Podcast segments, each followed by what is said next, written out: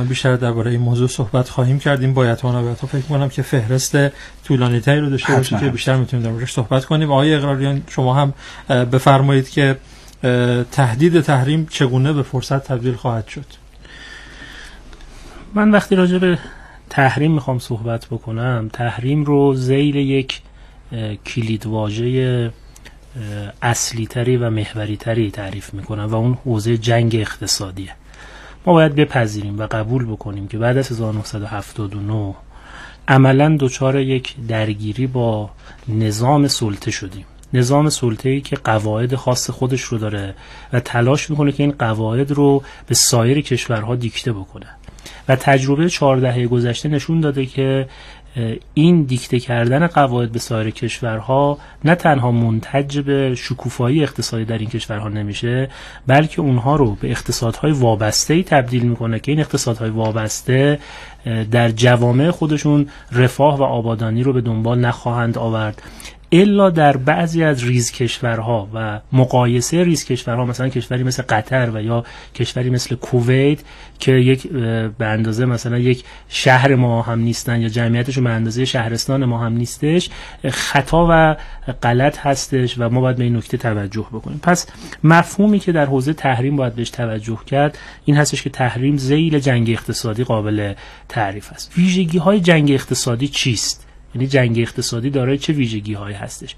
و ما اگر بخوایم تهدید تحریم رو تبدیل به یک فرصت بکنیم به نظر میادش که باید متناسب با این فضای جنگ اقتصادی بیایم و آرایش خودمون رو در کشور تشکیل بدیم و آرایش خودمون رو در کشور از نظر سازمان ها دستگاه ها و نهادهای مختلف بیایم و بهش توجه بکنیم. بذارید من از همین نقطه و از همین فرصت استفاده بکنم. هم یه عرض تسلیتی داشته باشیم به مردم عزیز استانهایی که این روزها با سیل مواجه هستند استان گلستان استان کرمان کردستان کرمانشاه ارزم به حضور شما که ایلام خوزستان عزیز که ما واقعا به خوزستان به لورستان عزیز مدیونیم.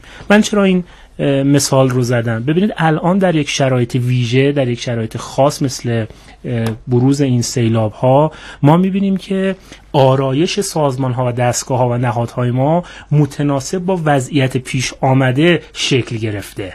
یعنی نیروهای مسلح ما گروه های مردمی ما گروه های مرجع ما همه میان به میدون برای اینکه یک مشکلی رو یک مسئله رو حل بکنن. ما اگر بپذیریم که تحریم به عنوان یک محدودیت این مسئله بسیار مهمیه. تحریم به عنوان یک محدودیت باعث میشه که بعضی از فرایندهای جاری و ساری کشور با چالش مواجه بشه. اون وقت از همین نقطه می‌رویم به کلید واژه می‌رسیم تحت عنوان خلاقیت و نوآوری. من شاید این کلید واژه خلاقیت و نوآوری تو این برنامه بارها بارها تکرار بکنم. به دلیلی که امروز یکی از گم شده های اصلی فضای مدیریت کشور حوزه خلاقیت و نوآوری هستش. ببینید همه ماها در زندگیمون با انسانهای مواجه شدیم که دچار محدودیتن. دچار محرومیتن. مگر تحریم به عنوان یک محدودیت شباهت نداره با سایر محرومیت ها و محدودیت هایی که ممکنه در جامعه بشری وجود داشته باشه؟ ما دیدیم یک هنرمند عزیزی رو که با وجود اینکه دست در بدن نداره با پاش داره نقاشی می‌کنه. ما انسانهایی رو دیدیم با در که نابینا هستن اما هزاران شماره تلفن رو به حساب حفظ هستن.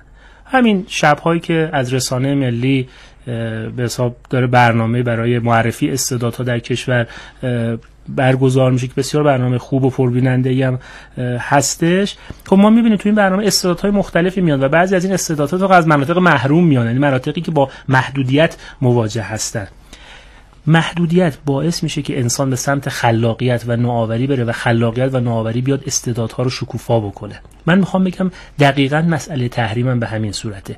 یعنی این محدودیتی که میاد این نظام سلطه برای ما ایجاد می‌کنه با شکل دادن یک آرایش درست با شکل دادن یک نظام درست و باز تعریف فرایندهای موجود باید منتج به این بشود که تحریم ها تبدیل به یک فرصت برای کشور بشه. خب این چگونه محقق خواهد شدش من حالا شاید تو این برنامه از بعضی از برنامه صدا ما به حساب نام ببرم.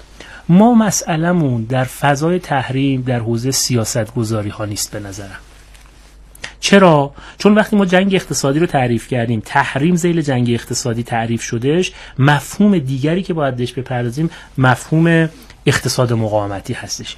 یعنی اصلی ترین و مهمترین سیاست ما در حوزه مقابله و مبارزه با تحریم توجه به اصول و سیاست هایی هستش که در حوزه اقتصاد مقاومتی در کشور تعریف شده. و حتی قرارگاهی هم برای اون شکل گرفته. یعنی قرارگاه اقتصاد مقاومتی شکل گرفته.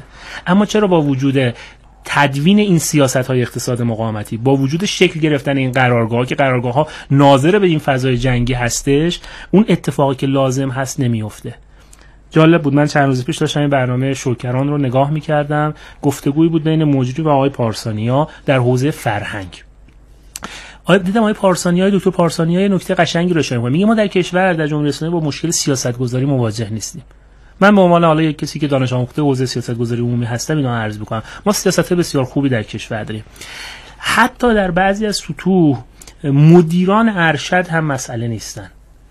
اما ما با یک بدنه کارشناسی مواجه هستیم که این بدنه کارشناسی در برابر هر گونه تغییری واکنش بسیار جدی نشون میده. ببینید به نکته ظریفی شاید در این مثال ساده دکتر فخاری اشاره کردن. به هر حال این بدن کارشناسی عادت کرده یاد گرفته که هر موقع می‌خواد تجهیزاتی رو برای حوزه صنعت نفت تعمین بکنه بیاد و بره و خارج از کشور و از اونجا این تجهیزات رو تعمین بکنه. خب شما هزاری هم سیاست گذاری بکنید. قانون هم حتی شما می نویسید مگه ما الان قانون حمایت از تولید کالای ایرانی نداریم. مگه ما الان بحث ممنوعیت خرید کالای خارجی در موارد مشابه کالای ایرانی هستش. آیا واقعا 100 درصد اینها داره پیاده میشه؟ نه. شما می‌بینید یک دفعه یه کارشناسی با یه پارافی با یه نظری با یه اندک مثلا دستاندازی کل اون سیاست گذاری و بخشنامه و برنامه رو همه رو تحت شعاع حساب خودش قرار میده. من می‌خوام از همینجا پیوند بزنم به بیانیه گام دوم. ارتباطات اینها رو با هم دیگه عرض بکنم. ببینید شما در بیانیه گام دوم مهمترین چیزی که یا یکی از مهمترین چیزهایی که از آقا به عنوان منابع کشور ازش یاد می‌کنن منابع نیرو انسانیه ما واقعا نیازمند به نیرو انسانی هستیم که در سطح بدن کارشناسی کشور اعتقاد و باور داشته باشه به اینکه ما تحریم رو می توانیم تبدیل به یک فرصت بکنیم.